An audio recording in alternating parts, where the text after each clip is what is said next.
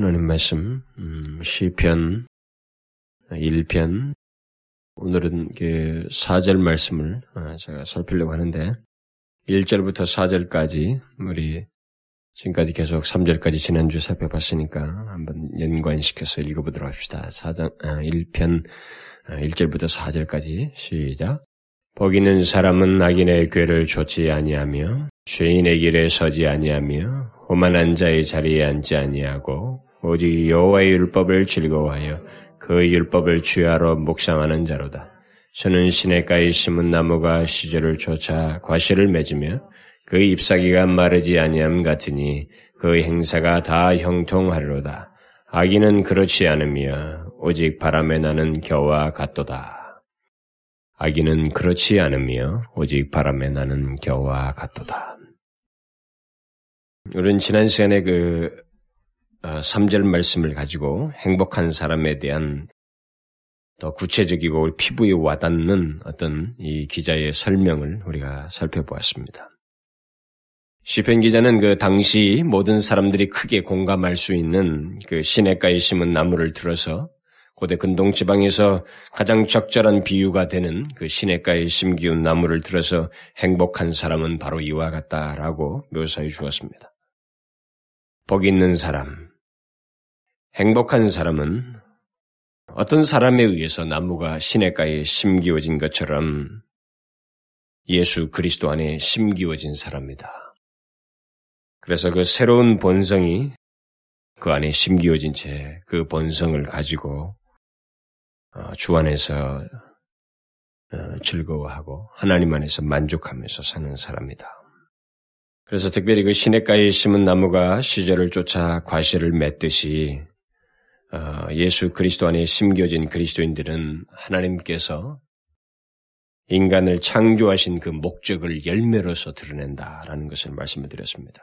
그러니까 다시 태어나는 그러니까 거듭남으로서 재창조 역사에 의해서 그리스도인들은 하나님께서 본래 인간을 처음 창조하실 때 그 목적하셨던 것, 다시 말하면 하나님을 즐거워하고 하나님만으로 만족하는 삶을 열매로 맺으면서 하나님을 영화롭게 하면서 삶을 산다.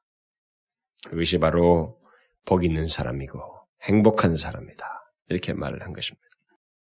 더욱 이 시절을 쫓아서 나무가 열매를 맺는다고 말한 것처럼 지속적인 어, 그런 삶을 가지고 살아가는 사람이 참으로 행복한 사람이다. 또 행복한 사람은 광야 지대에서 심한 기근이 와도 잎사귀가 마르지 않는 나무처럼 환경이 지배를 받지 않냐고 계속적으로 하나님으로부터 생명을 공급받으며 하나님과의 관계를 유지하는 자. 그가 주시는 모든 것을 따라서 공급을 따라서 삶을 살아가는 사람, 그 사람이 바로 행복한 사람이다. 이렇게 말을 했습니다. 그러니까 우리가 상식적으로 보통 이 세상에서 통용하는 행복론과는 완전히 다른 그야말로 참된 행복이 무엇인지를 전혀 다른 시각에서 우리에게 소개를 해주고 있다고 그랬습니다. 아, 이미 이제 1절부터 3절까지는 그 복 있는 사람, 행복한 사람이 무엇인지에 대해서 어, 충분하게 정의를 해 주었습니다. 아, 행복한 사람이 무엇인가에 대해서 최소한 여러분들은 이 세 차례 에 서 제가 설명하는 가운데 이것을 알게 되었습니다. 참된 행복이 무엇인지, 참으로 복 있는 사람이 누구인지에 대해서 여러분들은 알게 되었습니다. 시편 기자가 직접적인 말로 또 이렇게 비유를 통해서 간접적인 표현을 가지고 우리에게 충분히 설명해 주었습니다. 이제 여러분과 저는 참된 행복이 무엇이고 그것을 소유하며 누리는 사람이 무엇인지 어떤 사람인지 누리는 사람이 어떤 사람인지에 대해서 우리는 더 이상 물을 수가 없게 되었습니다. 이제 우리는 참된 행복이 무엇인지 분명하게 이것을 통해서 성경 다시 말하면 하나님이 주신 계시의 말씀, 하나님의 계시의 말씀을 우리가 들어서 알게 되었습니다.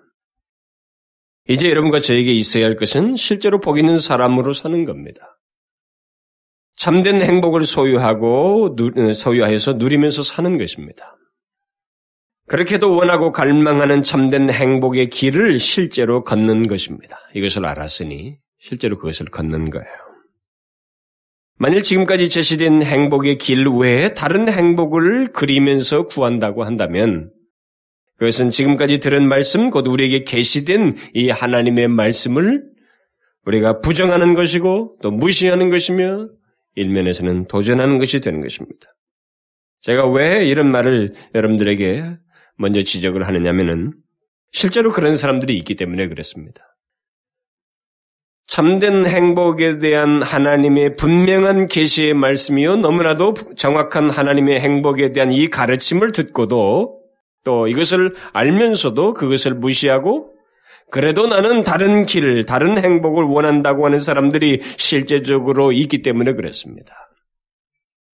교회 안에는 이런 계시의 말씀을 듣고 또 알면서도 여전히 하나님 밖에서 행복을 찾는 사람들이 있습니다. 이것을 부인할 수가 없어요. 저는 심지어 제가 가장 마음이 안타까운 것은 뭐냐면 제가 이렇게 여러분들에게 참된 행복이 무엇인지를 소개하는 중에서도 여러분들은 다른 생각을 고집하고 싶어 한다는 것입니다. 그런 것을, 그런 의사를 표명한다는 것입니다. 모르겠어요. 충돌을 일으킨다는 면에서 조금 혼란스럽다거나 자기가 갈등한다고 이렇게 말할 수는 있겠지만 무엇인가 이 참된 행복에 대한 하나님 자신의 계시를 우리가 받아들이지고 받아들이지 않고 그럼에도 불구하고 다른 길, 다른 행복을 역시 실제적으로는 다른 행복을 원한다고 하는 그런 태도를 고집한다는 것입니다. 그런 사람들이 있다, 있다는 사실이 참으로 너무나도 안타까요. 근데 뭐 우리 교회만이 아닙니다. 이게 작은 그룹 안에서도 그러는데 오늘날 우리 한국 교회는 실제로 그런 사람들이 있습니다. 성경을 통해서 하나님 말씀을 통해서 참된 계시가 아니 참된 행복이 무엇인지를 알면서도 들었으면서도 그것을 구하지 않습니다. 그것을 구하지 않아요. 나는 다른 행복을 원한다. 그런 사람들이 굉장히 많습니다. 실제가 그래서 말은 설사 또 안 할지 모르지만 실제 다른 행복을 원하는 것입니다. 여기서 분명하게 계시해주고 있는 이 계시의 말씀과 다른 행복을 복 있는 사람이 다른 형태의 복 있는 사람으로 그들이 살고 싶어 한다는 것입니다. 다른 행복을 구해요. 그런 사람들에 대해서 무엇이라고 말을 해야 할까? 저 같은 사람은 하나님의 말씀을 주님 앞에 씨름하면서 하나님께서 이렇게 주신 이 계시의 말씀을 이렇게 묵상하면서 증거를 하고 난 다음에 그런 소리를 들었을 때는 더욱 저는 충격이 큰 것입니다. 그런 사람들에 대해서 무엇이라고 말을 해줘야 될까? 저는 개인적인 얘기를 하고 싶지 않습니다. 제 마음이야 속이 타고 안타깝고 어찌할 바를 모르겠지만 제 개인적인 말은 하고 싶지 않아요. 왜냐하면 하나님 말씀이 너무나도 친절하게 그런 사람들에 대해서 말을 해주고 있기 때문에 그렇습니다. 저는 그저 여기 시편 기자가 바로 그런 사람들에 대해서 덧붙여주고 있는 말씀을 설명하고 싶습니다. 여기 기록된 말씀만으로도 충분한 대답이 우리 가운데 제시되고 있습니다. 그저 저는 이 시편의 내용의 흐름에, 흐름에 대해서 참으로 하나님 앞에 개인적으로 감사하는 마음이 있어요. 왜 그런 줄 아십니까? 행복한 사람에 대해서만 얘기하고 있지 않다는 것입니다. 오늘 본문 이 시편을 보게 되면 행복한 사람에 대해서만 말하고 있지 않습니다.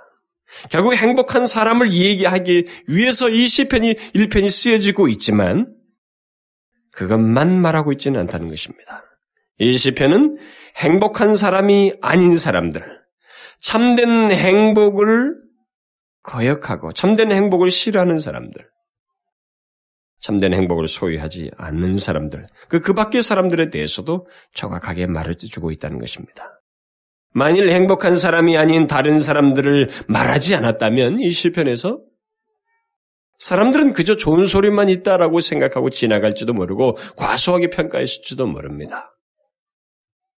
실제로 사람들은 좋은 소리만 예, 들었을 때는 또 선물만 잔뜩 받은 사람들은 부유한 것만 아는 사람들은 자기가 어떤 상태인지를 모르게 되어 있습니다. 그 그것의 풍요와 이 가치를 모르게 되어 있습니다. 인간은 양면을 항상 봐야만 합니다. 이 양면을 못 보면 인간은 제대로 자기 자신에게 있어서 바른 판단을 못 내리게 되어 있습니다. 인간은 우리 인간의 이 심성과 중심이라고 하는 것은 인간의 본성이라는 것은 그렇게 탁월하지가 못합니다. 그런 면에서 인간은 치우쳐버려요. 한쪽 면만 보여주면 인간은 커다란 착각을 하게 되어 있습니다. 그래서 양면이 반드시 있어야 되는데 하나님은 감사하게도 우리로 하여금 바르게 보도록 하기 위해서 양면을 우리에게 말을 해주고 있습니다. 이 시편 기자만의 문제가 아니면 성경 전체가 그렇습니다. 성경 전체는 우리에게 항상 무엇을 말해도 양면을 말합니다. 행복한 사람을 말하면서도 그 밖의 사람들, 그 반대의 사람들에 대해서도 분명하게 말을 해주고 있습니다. 이 같은 성경의 기록들은 곧 행복한 사람에 대해서 말하면서도 행복한 사람이 아닌 다른 사람들에 대해서도 정확히 말해줌으로써 참된 행복이 어떠한지를 우리로 하여금 더 분명하게 이해하도록 이렇게 일종의 그런 목적에서 제시해 줍니다. 이 양면을 말하는 데는 결국 그거예요. 주님 하나님께서 인간에게 무엇인가 말씀하실 때는 부정적인 것 자체가 목적이 될 수가 없습니다. 하나님의 목적은 긍정적인 거예요. 참된 행복, 그들에게서 궁극적으로 그들이 잘 되고 구원을 받아내는 것이 궁극적인 목적입니다. 그러나 이 목적을 성취하기 위해서는 반대면을 알아야만 한다는 것입니다. 그래서 행복한 사람, 이렇게 말을 하면서도 이 행복한 사람이 아닌 사람들, 그 사람들을 정확히 알아야만이 그들은 참된 행복을 구할 것이고 거기에 대해서 더욱 마음을 쏟을 것이기에 주님은 그런 순수한 목적으로 우리에게 이 양면을 소개해줘요. 우리가 성경의 기록을 통해서 기록들을 통해서 기억해야 할 것이 바로 어, 행복한 사람을 말하면서 이 행복한 사람이 아닌 다른 사람을 말하면서 우리, 말해줌으로써 우리로 하여금 분명하게 바른 시각을 가지고 우리가 결국은 행복한 사람의 마음을 쏟고 그 길을 가야만 한다는 것입니다. 이런 성경의 양면을 통해서 말해주는 동기는 바로 그거예요. 하나님의 진리를 우리가 볼 때 이 진리가 진리이기 위해서는 항상 이런 양면을 우리가 봐야만 하는데 성경은 예외가 없이 그걸 다 말해줍니다. 아주 적나라한 사건들을 얘기하면서도 그 양면을 동시에 제시해줘요. 여러분들은 보잖아요. 어, 일반 종교 서적에서 볼 수 있는 것처럼 좋은 얘기만 있는 게 아닙니다. 여기는 그야말로 Holy Bible이라고 하지만 이 거룩한 성경이라고 하지만 이 안에는 무슨 뭐 간음 사건들 뭐 굉장한 얘기들이 다 실수들이 잔뜩 열려 있습니다. 우리가 볼 때 추하고 더러운 얘기들이 가득 차 있습니다. 그게 뭐예요? 그것을 통해서 양면을 정확하게 보게 하는 겁니다. 하나님 앞에 의로운 것에 대한 길도 보여주지만 죄에 의롭지 못한 다른 길의 죄의 길이 어떠한지도 동시에 보게 해주는 거예요. 그래서 성경은 천국을 얘기하면서도 동시에 지옥을 얘기하는 것입니다. 축복을 얘기하면서도 저주와 심판을 얘기하는 것입니다. 여기서도 예외가 없이 참 행복을 말하면서도 그 행복을 거절하는 사람들이 처하게 되는 불행이 무엇인지에 대해서 그들의 상태는 어떤지에 대해서 말을 해주고 있는 것입니다. 성경의 모든 내용이 사실상 하나님의 백성들을 대상으로 하여서 기록했다고 볼 때, 그런 말씀인 것을 우리가 생각할 때, 일차적인 강조점은 그러나 긍정적이라는 것을 잊지 마십시오. 제가 오늘 이 사절에 어떤 부정적인 얘기를 한다 할지라도 궁극적으로는 긍정적인 목적을 주님께서 가지고 그런 얘기를 하신다는 것을 잊지 말아야 됩니다. 참된 하나님의 백성들에게 있을 구원과 축복과 행복을 말하기 위해서 이런 얘기도 곁들여서 설명하고 있다는 것을 잊지 말아야 됩니다. 그래서 성경은 뭐 저주, 멸망, 죽음, 심판을 얘기하지만 궁극적으로 우리에게 말하는 것은 참 생명은 참된 축복은 참으로 구원을 얻을 수 있는 길은 여기에 있다. 축복의 길은 이것이야. 참된 행복은 이것이라고. 참으로 진실로 복 있는 사람, 행복한 사람은 이런 사람이야. 영원의 구원을 얻을 수 있는 길은 이런 것이라고. 하는 이런 궁극적인 목적을 우리에게 나타내기 위해서 반대쪽을 얘기해 주는 것입니다. 그래서 참된 행복을 거부한 자들에게 있을 심판과 이 저주를 주님은 처음부터 말하지 않고 있습니다. 우리에게 아, 성경을 여러분 보시면 알지만 주님은 무엇인가 심판부터 행하시고 어떤 이해를 진행하지 않으셔요. 축복과 살 길을 먼저 제시하십니다. 돌이키라고 하는 것. 너희들이 돌이키면 산다고 하는 얘기를 먼저 촉구하셔요. 그러고 난 다음에 그것이 거부됐을 때 그들에게 다다를 심판과 저주, 멸망을 얘기해 주는 것입니다. 결국 뭐예요? 1차적인 목적이 뭐라는 겁니까? 여러분, 하나님을 구약에서 여러분들이 볼 때 인간들이 더럽게 치장을 했을 뿐이지 하나님은 무서운 하나님은 아닙니다. 일방적으로 그가 우리에게 심판을 행하시고 무조건 나무라치는 그런 신이 아니셔요. 하나님의 일차적 동기는 사랑입니다. 품으시고자 하는 열정이에요. 그는 실제로 우리를 향해서 지극한 정념을 가지고 있습니다.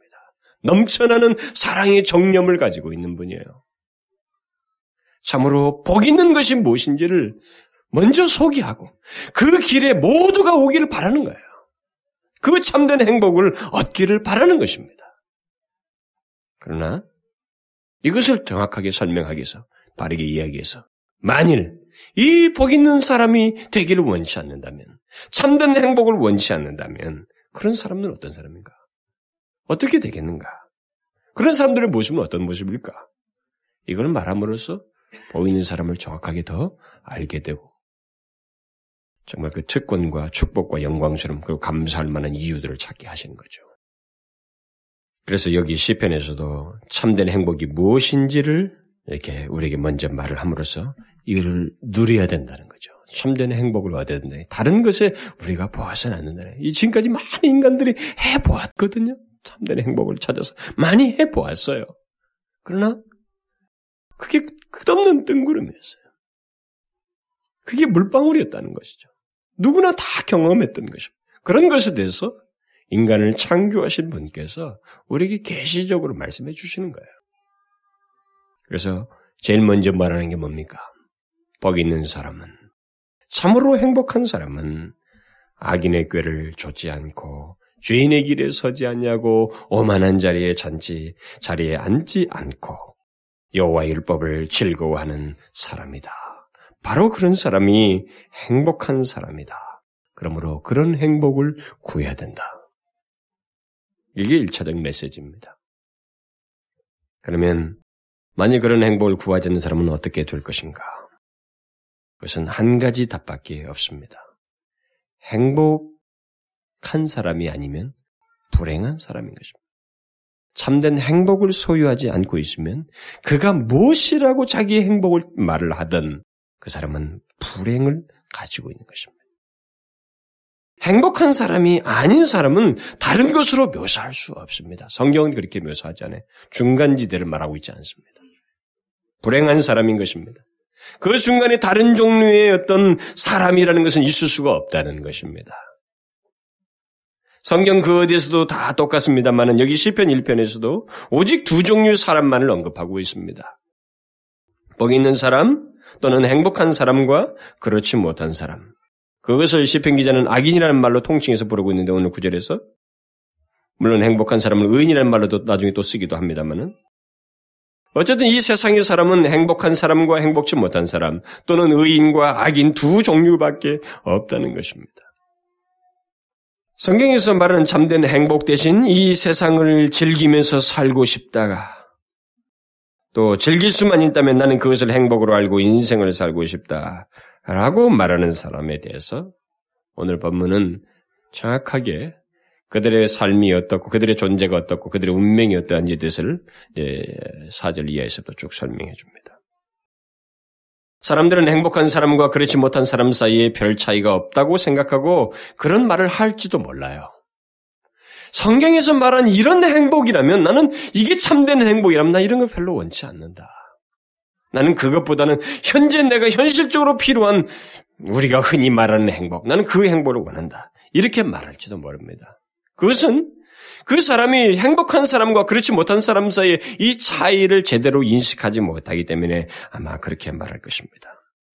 실제로 이 세상은 심지어 교회 안에 있는 사람들까지도 행복한 사람과 그 밖의 사람들 사이의 차이를 정확하게 알지 못합니다. 그것을 피부적으로 느끼지를 못해요. 그 차이를. 그렇기 때문에 하나님을 섬기면서도 미온적으로 섬기고 이 타협적으로 섬기는 그런 태도가 보이는 거예요. 행복한 사람이 아닌 모습을 갖고 싶어 한단 말이죠. 바로 그런 우리의 어리석음을 깨닫도록 하기 위해서 오늘 본문은 행복한 사람과 그 외의 사람들을 그, 그 외의 사람 사이의 그 차이를 아주 실감나게 하는 비유를 말해주고 있습니다. 그 차이를 어떤 어떤 비유로 말을 해주고 있어요? 겨로 얘기해주고 있습니다. 행복한 사람을 앞에서 뭐로 비유했습니까? 시냇가에 심기운 나무였습니다. 살아있는 나무였어요. 여기는 바람에 나는 겨로 말해주고 있습니다. 수식어는 일단 빼고 무엇과 무엇 사이의 비교입니까? 나무와 겨 사이의 차이로 말하고 있습니다. 저는 여기서 하나님의 진리의 탁월함을 보게 되는 것입니다. 우리는 어떤 사람이 아무리 하나님을 거역해도 그, 그, 그 사람이 결국 나와 어떤 동질의 사람이라고 하는 이 동경론을 가지고 있습니다. 물론 그 사람들을 우리가 차갑게 되거나 사랑을 품지 말자 무시하다는 얘기 아닙니다. 그의 존재 자체를 자꾸 왜곡되게 생각을 한다는 것입니다. 외형상 똑같은 사람이기 때문에 우리가 모든 부분에서 공통점을 많이 갖고 있기 때문에 그의 실제적인 존재의 특성을 우리가 이해를 못하는 것입니다. 인정을 자꾸 안 하려고 한다는 것이죠.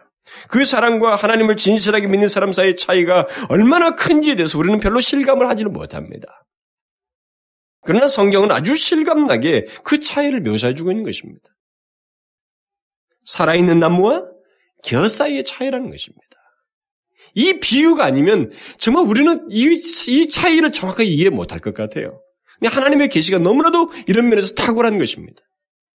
우리는 이렇게 이런 차이를 이런 정도의 차이를 제대로 생각을 하지 못합니다. 그렇게 피부적으로 느끼지는 못해요. 나는 그런 행복 없어도 좋다. 이런 성경에서 말하는 행복이 없어도 좋다라고 말하는 사람들이 그들에 대해서 우리는 동정론을 갖게 하죠. 나와 같다고 생각하지 몰라. 내가 마치 별 차이가 없다고 생각할지 모르지만 아닙니다. 여기 사절 말씀은 아니 여기 실편 이 1, 편의 끝절 말씀까지 다 듣고 우리가 이제 그런 사람들이 얼마나 어리석은지 우리는 결론에 도달하게 될 것입니다.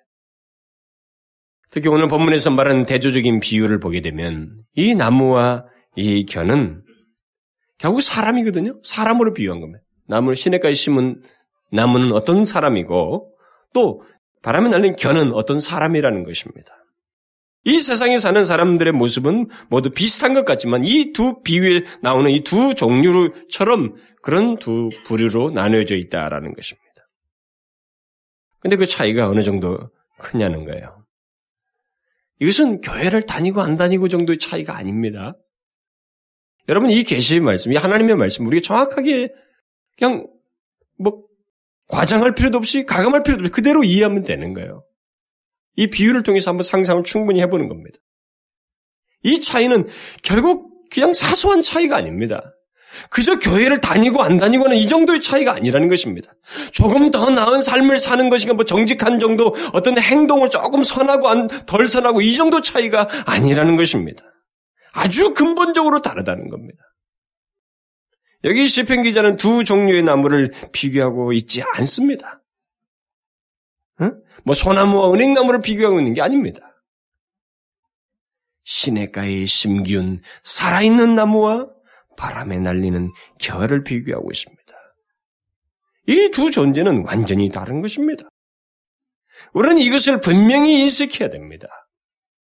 참된 행복을 소유한 사람이 어떤 존재인지와 참된 행복을 알지 못하는 사람이 어떤 존재인지를 정확하게 인식해야 됩니다. 성경은 지금 우리에게 어린아이들에게 들리는 이 얘기거를 말하고 있는 게 아닙니다. 정확하게 직시하라는 것입니다. 이건 단순한 옛날 얘기가 아닙니다. 하나님의 계시예요. 예수 그리스도를 통해서 생명을 얻은 자와 그렇지 않은 자의 차이는 나무와 겨 사이만큼 큰 차이를 가지고 있다는 것입니다. 여러분 나무와 겨 사이에서 어떤 공통점을 찾을 수 있어요? 전혀 찾을 수가 없습니다. 우리는 이 둘 사이에서 어떤 공통점을 찾을 수가 없습니다. 우리는 많은 부분에서 공통점을 생각을 합니다만 실제적으로 우리들은 그러나 성경은 실제적인 존재에 있어서 공통점이 전혀 없다는 것입니다. 우리는 이런 차이를 잘 인식해야 됩니다. 성경이 우리에게 말하는 정도로 행복한 사람과 그 밖의 사람들, 의인과 악인, 그리스도인과 넌 크리스천들의 사이를 정확하게 알고 있어야 됩니다. 이걸 모르기 때문에 그런 소리를 하는 거예요. 교회를 다니면서도 나는 이런 행복을 원치 않아. 나는 세상이 주는 행복을 원해. 나는 그쪽을 쪽 가고 싶어라고 하는 그 정말로 방자한 말을 하는 거예요. 그것은 이 차이를 몰라서 그렇습니다. 이 둘 사이의 차이는 외형이 조금 다른 정도의 차이가 아닙니다. 여러분, 넌 크리스찬과 그리스도인의 차이는 행동과 외형을 넘어서는 엄청난 차이가 있어요. 이것을 분명하게 인식해야 됩니다. 바로 이런 사실 때문에 성경은 그리스도인들을 가리켜서 말을 할 때 새로운 피조물이라는 말을 쓴 거예요. 새로운 피조물. 전혀 다른 존재예요. 전혀 다른 피조물인 것입니다. 우리 인간들이 그 착각하는 것 중에 하나가 있다면 그것은 예수를 믿는 사람과 믿지 않는 사람 사이의 차이를 그저 외형 속에서만 찾으려고 한다는 것입니다. 네하고 나하고 무슨 차이냐? 너 교회 다니고 나 교회 안 다니는 거. 그 네가 뭐 조금 이렇게 한다는 거 그밖에 차이가 있지 않느냐? 인간이 보통 차이를 생각한다 그러면 너와 나 사이에 근본적으로 다르다는 이 차이를 인식할 정도라면 이 비유 같은 정도의 이런 차이를 보지 않는 한 인간은 별 차이가 없다 이렇게 말할 겁니다. 인간은 그래요. 크리스천과 넌 크리스천 사이에 차이를 제대로 인식을 못합니다. 이런 비유 정도의 설명이 아니라는 뭐가 다르냐 당신하고 나 사이에. 자꾸 우리는 외형 속에서만 차이는 사람의 근데 행동, 이 태도라든가 조금 이런 드러나는 것만 가지고 자꾸 이게 차이를 가는데 조금 자료가 되는 게 맞아요. 그러나 이것이 전부가 아니라는 것입니다. 또 근본적인 것도 아니라는 것이죠. 그 진정한 차이가 있는데 그것을 알지 못하기 때문에 사람들은 결국 네가 믿는 예수? 난 관심 없다 이렇게 말하는 거예요. 사람들이 왜 예수를 믿지 않으려고 하는 줄 아십니까? 왜 사람들이 예수의 필요를 못 느끼는 줄 알아요? 예수가 누구인데? 하나님의 아들은 뭐, 뭐 어떤데? 왜 그분에 대해서 그들이 순종하고 굴복하고 자신을 낮추지 못하는 줄 아십니까? 그것은 그들이 바로 이 차이를 알지 못하기 때문이에요. 이 차이를 알지 못하기 때문에 주님을 향하여 나무와 곁사이 같은 이런 차이를 알지 못하기 때문에 손을 내밀지는 못하는 거예요. 주님을 향하여 나를 구원하여 주옵소서. 나를 살려 주옵소서. 내가 진실로 참된 행복을 원하나이다. 이런 절규를 하지 않는 것입니다. 성경은 분명히 말합니다. 아니, 하나님께서 그렇게 우리에게 계시주고 있어요. 그 둘 사이에는 전혀 닮은 것이 없다. 공통적인 것도 없다는 거죠. 사람이 구원을 얻으려면 참된 행복을 얻으려면 먼저 이 차이부터 알아야 돼요. 행복한 사람 외에 모든 사람은 겨와 같다고 하는 겨와 같은 존재라고 하는 것을 사무치게 저들이 알아야 돼요. 교회당 안에서도 하나님 말씀을 듣는 사람들이 항상 이 행복에 대해서 이 메시지를 듣는 사람들 중에 이런 인식이 분명히 있어야 됩니다. 예수를 믿으면서도 참된 행복이 된 내용이 된 갈망과 그것이 내 상태인지를 알아보지 않냐고 그것에 대한 어떤 추구도 없다면 또 그것을 실제로 그 행복 있는 사람으로서 사는 모습에 대해서 전혀 음? 열망도 갖지 않는다면 그 사람은 이 차이를 모르고 있는 거예요. 여기서 말하는 복 있는 사람, 행복한 사람이 아닌 모든 사람은 바람에 날리는 겨와 같다라고 말하고 있습니다. 도저히 비교할 수 없는 대상이죠. 시냇가에 심은 나무와는. 이것을 좀 더 구체적으로 말해볼까요? 이미 제가 지난 시간에 시냇가에 심은 나무가 얼마나 복되고 행복한 조건을 가지고 있는지에 대해서는 충분히 말씀을 드렸습니다. 이제 이 겨에 대해서 조금 더 설명을 붙이도록 하십시다. 사절에서 기자는 아기는 그렇지 않으며 오직 바람에 나는 겨와 같도다. 이렇게 말하고 있어요. 겨와 같은 사람은 악인이라고 말하고 있습니다. 이미 1절에서 설명할 때 저는 이 악인이라는 말의 문자적인 뜻을 설명해 주었습니다. 하나님께 대해서 또 하나님의 말, 율법에 대해서 느슨하고 불규칙한 사람, 그것으로부터 멀어진 채 악에 빠져든 사람이라고 말하였습니다. 그러나 여기서는 행복한 사람 또는 의인의 반대가 되는 사람을 통칭적으로 이렇게 악인이라고 부르고 있는 것입니다. 그러므로 여기 악인은 기자가 악인은 그렇지 않으며라고 이 말한 이, 이 말에서 시사하는 것처럼 그렇지 않다. 무엇이 그렇지 않다는 거예요. 어쩌면 이것에 대해서 그렇지 않다는 것에서 4절에, 3절에 어, 나온 시내가의 심은 나무만을 1차적으로 말한다고 할 수 있습니다. 그러나 3절은 1절과 2절과 다 연결된 내용입니다. 그런 면에서 1절부터 3절 사이에서 말한 내용과 정반대 사람이라고 생각하는 게 더 좋다고 봅니다. 그래서 1절부터 3절에서 말한 복 있는 사람과 같지 않은 사람을 악인은 그렇지 않으며 이렇게 말하고 있는 것입니다. 그러니까 악인의 꾀를 쫓고 어, 죄인의 길에 서며 오만한 자리에 앉는 사람, 그리고 여호와의 말씀을 전혀 즐거워하지 않는 사람이요, 그 말씀을 묵상하지 않는 사람을 악인이라. 바로 그런 사람은 바람에 날리는 겨와 같은 사람이다. 라고 말하고 있는 것입니다. 한마디로 요약하면 하나님이 계시지 않는 것 같이 세상을 사는 사람, 바로 그런 사람은 악인이요, 바람에 나는 겨와 같은 사람이다. 이렇게 말하고 있는 것입니다.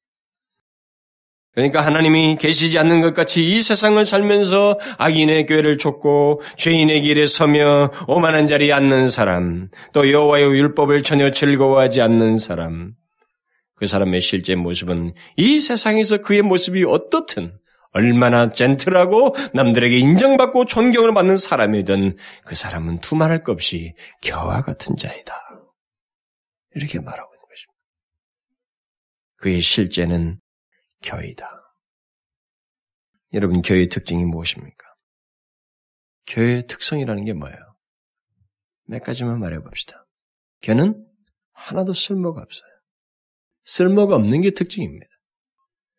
이것은 타작해가지고 남은 찌끄러기입니다. 일종의 쓰레기예요. 고대 근동 지방에서 이 타작을 할 때는 저녁에 이게 바람이 불 때 약간 언덕지에서 주로 타작을 한다고 그랬어요. 옛날에 옛날 사람들은. 그러면 저녁에는 바람이 싹 분다는 거죠. 그럼 거기서 해서 타작을 해서 바람이 자연스럽게 날려가게 해버리는 거예요. 날려가는 건 날려가는 거예요. 그건 챙기지도 않습니다. 그러다가 안 날려고 쌓여진 것은 집어넣는 거예요. 불 속에다 그냥. 그야말로 아무런 소용 가치가 없는 것입니다. 결하고 하는 것의 특성이라고 하는 것은 쓸모가 없다는 게 특징이에요. 여기 1절부터 3절에서 말한 것과 같은 참된 행복을 갖지 않는 사람은 조금 모자라거나 조금 덜 행복한 사람이 아니라 아무런 쓸모가 없는 사람이다라고 지금 우리에게 말해주고 있는 것입니다. 악인의 꾀를 쫓고 죄인의 길에 서 있는 사람들, 여호와 율법 안에서 참된 행복을 얻지 못하는 사람들은 미안한 말이지만 알맹이가 없는 껍데기라는 것입니다. 껍데기 같은 사람이라는 거죠. 아무 쓸모가 없는 쓰레기다라는 거예요. 이 심한 말인가요? 너무 심했나요? 그러나 이건 저의 말이 아닙니다. 이것은 하나님의 계시예요.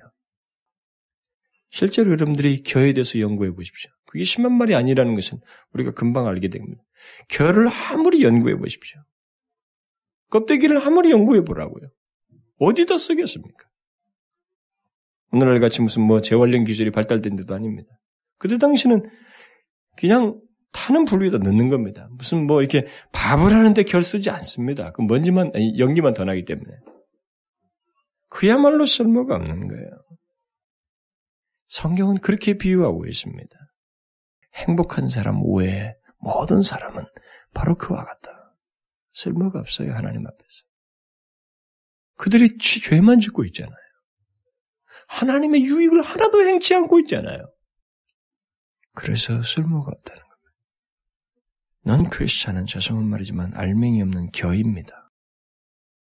그것을 무슨 근거로 어떤 맥락에서 말을 하느냐 여러분들이 묻는다면 여러분 인간 존재에는 인간 존재에 알맹이와 같은 것이 있습니다 원래 인간에게도 알맹이 같은 게 있어요. 성경에서 알맹이에 해당되는 것을 상징적으로 우리에게 표현하는 내용이 있습니다. 그게 뭐겠어요? 아담이 타락 이전과 이후 사이의 차이가 뭡니까? 그는 타락 이전에 그야말로 알맹이를 가진 존재와 같았어요. 뭐예요, 그게? 하나님? 그분의 순수한 그 형상이었어요. 그분의 형상을 가지고 하나님과 순전한 교제를 하셨습니다. 주님을 즐거워하고 하나님과 교통하며 하나님과 이 의사소통, 진실한 교통을 하였습니다. 네, 이게 타락으로 깨졌잖아요. 상실했잖아요. 하나님의 형상이. 다시 거듭남으로서 재창조가 될 때 이 하나님의 형상은 회복되는 것입니다. 그야말로 이 사람이 이전에 하지 못했던 하나님과 교통하면서 주님과 교제하면서 하나님을 즐거워하고 하나님의 기뻐하시는 걸 기뻐하는 이 교통이 이루어지는 것입니다. 이게 형상의 회복이에요. 그이 재창조가 있기 전에 거듭나기 이전의 상태는 어떤 겁니까? 이런 형상이 없는 것입니다. 알맹이가 없는 거예요. 하나님의 형상을 상실한 채로 있는 것입니다. 그게 바로 알맹이 없다. 그 쓸모가 없는 겨와 같은 것이다라는 표현인 것입니다. 거듭나기 이전에 모든 인간은 다 그래요. 여러분, 거듭나기 이전에 모든 사람을 보십시오. 하나님을 즐거워합니까? 그들이 뭐 하나님과 교제하는 것을 기뻐하는 걸 보았어요? 불가능합니다. 알맹이가 없어요. 껍데기 이상 아무것도 아니기 때문에 그렇습니다. 그뿐입니까? 겨는? 겨의 특성이라는 게 뭐예요? 이건 가, 볍습니다 그냥. 바람에 날리는 겨라고 그랬어요, 지금. 여기 보니까 그냥 놓여 있는 겨가 아니라 바람에 날리는 겨라고 말하고 있습니다. 가볍고 유동적입니다. 바람 부는 대로 흘러다니는 거예요. 어디다가 사라지는 거죠. 바로 그와 같이 하나님 없이 살아가는 사람은 가볍고 쉽게 요동하는 존재라는 것입니다. 여러분 참된 행복을 알지 못하는 넌 크리스천들을 보십시오. 참된 행복을 그들이 몹시 갈망을 하지만 얼마나 가볍게 요동치고 있어요? 상식적으로 잘 생각해 보십시오. 실제로 이 비유가 정확하다는 걸 알게 됩니다. 뭐 이게 행복이다면 이거 조금 말이죠. 저게 행복이다면 저거 조금 말. 여기서 좀 돈 잘 번다면 이쪽으로 가고 한다면 이쪽으로 그냥 수시로 몇십 평생을 이러다 끝나는 거예요. 평생을 가볍고 유동적으로 흩날리다가 인생만 끝내버리는 것입니다. 이게 겨와 같은 인생의 모습이에요. 너무나 정확한 비유인 것입니다. 여러분들 좀만 연구해 보십시오. 20대이든 30대든 40대든 뭐가 달라져요? 여전히 유동적입니다. 자기의 인생에 대해서 전혀 유동적이고 가볍습니다. 이리저리 왔다 갔다. 뭐 20대만 돈에 욕심을 내나요? 60대가 돼도 돈에 욕심을 내고. 자기 욕심을 쫓아서 갔다가 스캔들 일으키고 이쪽 이쪽 이쪽 세상에 쫓아서 가는 것입니다. 참된 행복을 알지 못하는 사람들은 겨와 같아서 그냥 바람 부는 대로 그 세상 풍속과 흐름을 쫓아서 그냥 삶을 살다가 맞춰버리는 거예요. 그들은 하루를 시작하면서 그 삶을 어떻게 살 것인지에 대해서 거의 생각하지 않냐고 문을 차고 나옵니다. 그렇죠? 오늘을 어떻게 살 것인지에 대해서 그들은 진지하게 생각하지 않습니다. 그냥 이 세상의 흐름에 자신을 내어 맡기면서 삶을 사는 것입니다. 그런 것에 비하면 시냇가에 심은 나무, 곧 그리스도는 어때요? 비록 실수와 잘못이 있긴 하지만 어떻습니까? 요동치지 않습니다. 세상이 그들을 흔들지만은 흔들리지 않습니다. 그리스도인들은 이 세상의 바람에 흩날리는 자들이 아닙니다. 그리스도인들은 시냇가에 심기운 나무처럼 그리스도 안에 깊이 뿌리를 받고 요동치지 않습니다. 바람이 불면 잎사귀는 흔들릴지 모르겠어요. 실수가 있고 넘어지는 일이 종종 있을는지는 모르겠습니다만 그의 존재가 흔들리지 않습니다. 그의 존재는 흔들리지 않아요. 너무나 견고한 예수 그리스도 안에 뿔을 두고 있어서 흔들리지 않습니다. 그러나 참된 행복을 알지 못하는 세상 사람들은 무게가 없고 또 뿌리도 없어서 바람 부는 대로 날려다니는 것입니다. 그게 삶의 전 내용이에요. 날려다니는 게 전체입니다. 그의 삶에. 그들은 이 세상의 바람, 이 세상의 바람이면 뭐 뭐겠어요? 뭐 세상의 가치관이든 뭐 풍속이든 흐름이든 무엇이든 간에 그것을 따라서 삶을 살아가는 자신을 지탱시킬 수 있는 그 무게가 없어요. 자신을 지탱시킬 수 있는 어떤 내용이라는 게 없습니다. 영적인 것의 제로이거든요. 영적인 지식과 진리라는 걸 알지 못합니다. 무엇이 죄이며 무엇이 거룩함이고 무엇이 참된 길이며 무엇이 구원이고 참된 행복인지 그 내용이 없습니다. 그러니까 이게 이거라면 이거가고 저거면 저거다고 그냥 흩날리다가 마는 거예요. 유혹이 오면 유혹이 오는 대로 가는 거예요. 20대 유혹, 30대 유혹, 40대 유혹 그냥 각 연도가 먹은 나이가 먹으면서도 그 유혹에 휘날리는 것입니다. 그러나 그리스도인들은 진리가 있잖아요. 그리스도 안에서 하나님이 원하시는 것을 알고 주께서 싫어하시는 것이 무엇인지를 알고 결국이 어떻게 되며 우리 인생의 마지막이 어떻고 하나님께서 제시하는 참된 복과 구원이 무엇인지를 알고 있잖아요. 그래서 우리가 부지 중에 넘어졌다 할지라도 그것을 다시 구하지 않습니까? 다시 오잖아요. 그런데 이게 없습니다. 저와 같은 사람들은. 그럴 능력도 없고 그게 내용 자체가 없어요. 또 교회의 특징을 하나 더 말하려면 뭘까요? 그건 생명이 없다는 것입니다. 교는 생명이 없어요. 이것은 생명의 가능성도 없지, 사실. 이교 안에 무슨 뭐, 눈 씨알라 다 떨어져 있기 때문에 없습니다. 자기 자체 내에서는 스스로는 어떤 생명을 유지할 수 있는 그런 게 없어요. 이게 나무와의 결정적인 차이죠. 나무는 생명이 있어서 성장하고 열매를 맺는데 겨는 생명이 없기 때문에 성장도 열매도 없게 되는 것입니다. 처음이나 끝이나 다 똑같아요. 여러분 하나님 없이 살아가는 사람들 한번 보십시오. 참된 행복을 알지 못하면서 아, 알지 못한 채 살아가는 그 사람들의 삶을 조금만 이렇게 조명해 보십시오. 그들의 삶은 예나 지금이나 어릴 때나 장성에서나 사실상 별 차이가 없어요. 잘 보십시오. 여러분 예수를 어렸을 때부터 믿은 사람들은 그게 진실하게 예수를 만나고 거듭난 사람들은 계속 채워집니다. 더 풍성해져. 진짜 열매를 맺는 그 장성함이 거룩한 것에 대한 장성함들, 참된 것에 대한 진리에 대한 장성함들이 생기는데 이 하나님 없이 살아가는 사람들은 나이가 먹어도 그 부분에 제로예요. 차이가 없습니다. 계속 죄를 범하는 횟수만 늘어나지 그들의 영적인 상태라든가 이런 것에 대해서 아무런 변화가 없습니다. 영적인 성장이나 진보가 그들에게 없어요. 그건 생명이 없기 때문에 그렇습니다. 저는 이 부분에 대해서 이미 에베소 2장 1절부터 3절을 설교하면서 충분히 설명했어요. 자연적인 인간은 죄와 허물로 죽어 있습니다. 그 안에는 하나님의 생명이라는 것이 전혀 없다는 것이죠. 생명이 없으니 그들에게 성장도 없고 열매도 없는 것이죠. 여러분들이 지난 시간 말씀과 조금만 연관시켜서 생각해 보십시오. 시냇가에 심은 나무 같은 그리스도인들은 거듭남으로써 하나님께서 본래 사람을 지으셨을 때그 목적하신 것들을 열매로 드러낸다고 그랬습니다. 그래서 하나님을 즐거워하고 하나님만으로 만족하고 하나님을 영화롭게 하는 열매를 맺는다고 그랬습니다. 그러나 넌 크리스천들에게 있어서 그런 열매가 있느냐라는 거예요. 나이에 상관없이 그런 열매를 전혀 맺지 못합니다. 여러분 20대 예수를 믿지 않던 사람이 그 맺지 않던 열매 있잖아요. 이런 열매를 40대 예수를 40대에서도 예수를 안 믿고 있다고 할 때 그 사람이 20년이 지난 다음에도 그 열매를 맺고 있어요? 안 맺잖아요.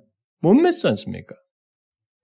예수를 일단 안 믿고 있는 상황에서는 20대나 40대나 60대나 이 사람이 그 여러 열매를 맺습니까? 하나님 안에서 즐거워하고 주님을 즐거워하는 이런 본래의 열매를 맺고 있느냐는 거예요. 하나도 못 맺잖아요. 성장이라는 게 없습니다. 나이가 40년이 지나도 성장이 하나도 없어. 열매도 하나도 없는 것입니다. 그건 왜 그래요? 생명이 없기 때문에, 겨와 같기 때문에 그렇습니다. 이 부분에 대해서 성경이 너무나도 정확해요, 우리에게. 우리가 너무나도 이 정확한 이해를, 이 차이를 모르고 있다는 것을 여기서 밝혀지게 되는 것입니다. 그들이 맺을 수 있는 마지막 열매는 성경이 말한 대로 사망의 열매뿐입니다. 그거 외에는 열매가 없어요. 그러므로 교와 같은 사람들을 곧 참된 행복을 알지 못하고 살아가는 사람들은 모두 안정되지 못한 짧은 삶을 이 세상에서 살고 마는 것입니다. 안정을 원하지만 겨가 결코 안정될 수 없는 것처럼 안정을 얻지 못하고 이 세상을 떠나게 되는 것입니다. 그러므로 여러분 이 세상은 이 성경이 오늘 제시하는 이 행복에 대해서 말한 이 시편 1편의 이 내용은 사실상 이게 부드러운 소리가 아니에요. 아주 결정적인 내용이에요. 왜 그래요? 이 세상은 오직 한 번밖에 살지 못하거든요. 한 번밖에 못 사는. 겨와 같은 삶을 살든가 아니면 나무 같은 삶을 살든가 그거밖에 없는 것입니다. 행복한 사람이 아닌 사람은 그저 조금 모자란 삶을 사는 게 아니라 그냥 행복치 않은 겨와 같은 사람이라는 것입니다. 아무런 쓸모도 없고 인생의 목적도 방향도 없이 가볍게 날리면서 요동하는 생명이 없는 그런 사람으로서 삶을 사는 거 만나는 것입니다. 이런 면에서 보면 시냇가에 심은 나무와는 전혀 공통점이 없는 거죠. 전혀 공통점이 없어. 그러므로 우리가 이, 이런 말씀을 통해서 기억할 것은 우리가 어떤 존재와 같은지를 한번 생각해 보는 거예요. 어떤 존재와 같으냐는 거예요.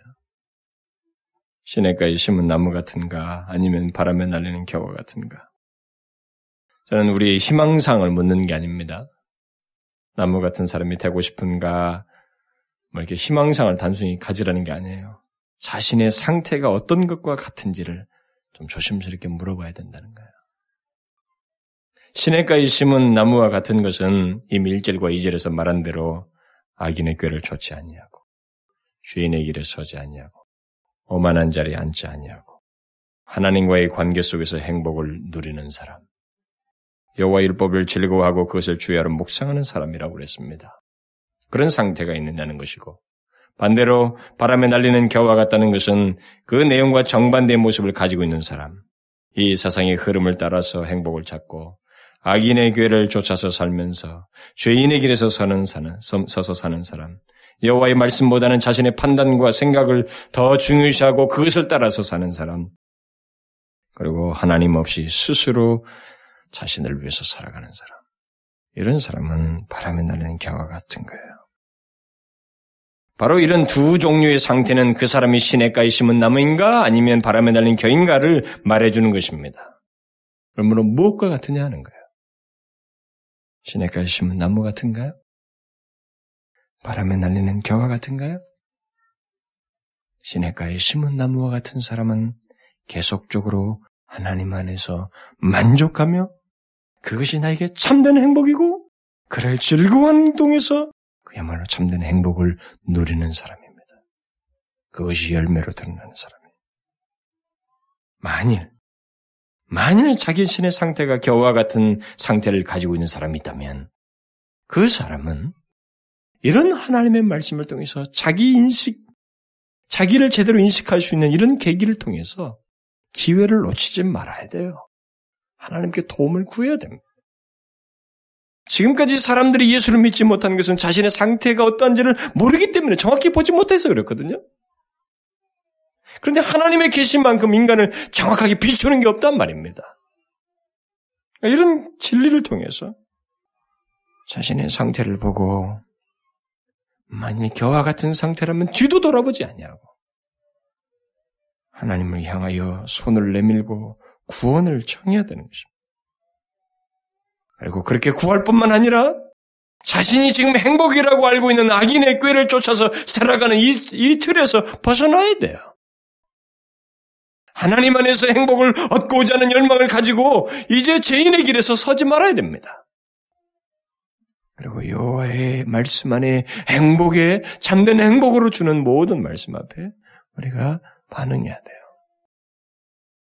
행복한 사람은 오직 여기서 말한 이런 진리 안에서, 이 말씀 안에서 참된 행복을 발견하고 얻었던 것입니다. 다른 길은 없어요. 영원히 솟아나는 샘물을 주시는 예수 그리스도를 알고 그분을 믿는 그거 외에 다른 길이 없습니다.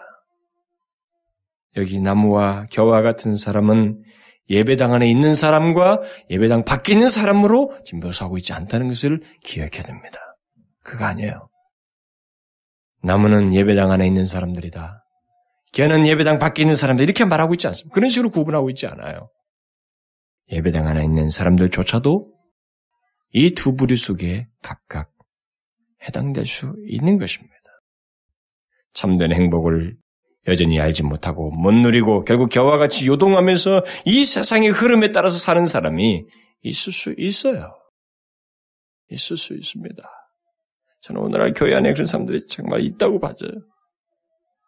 정면으로 도전하는 오히려 젊을수록 그것을 정면으로 도전하는 사람들이 있습니다만 기다릴 수 있습니다.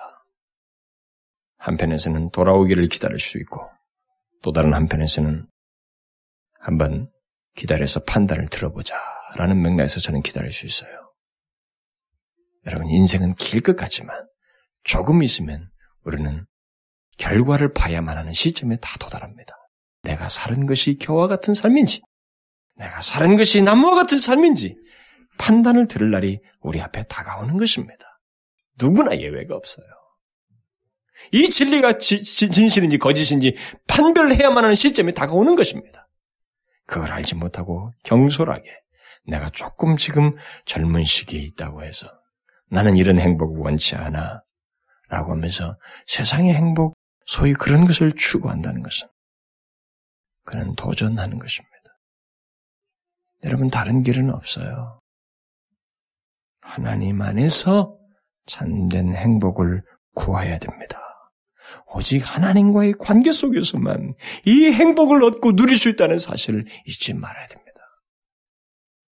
기도합시다. 아버지 하나님, 저희들로 하여금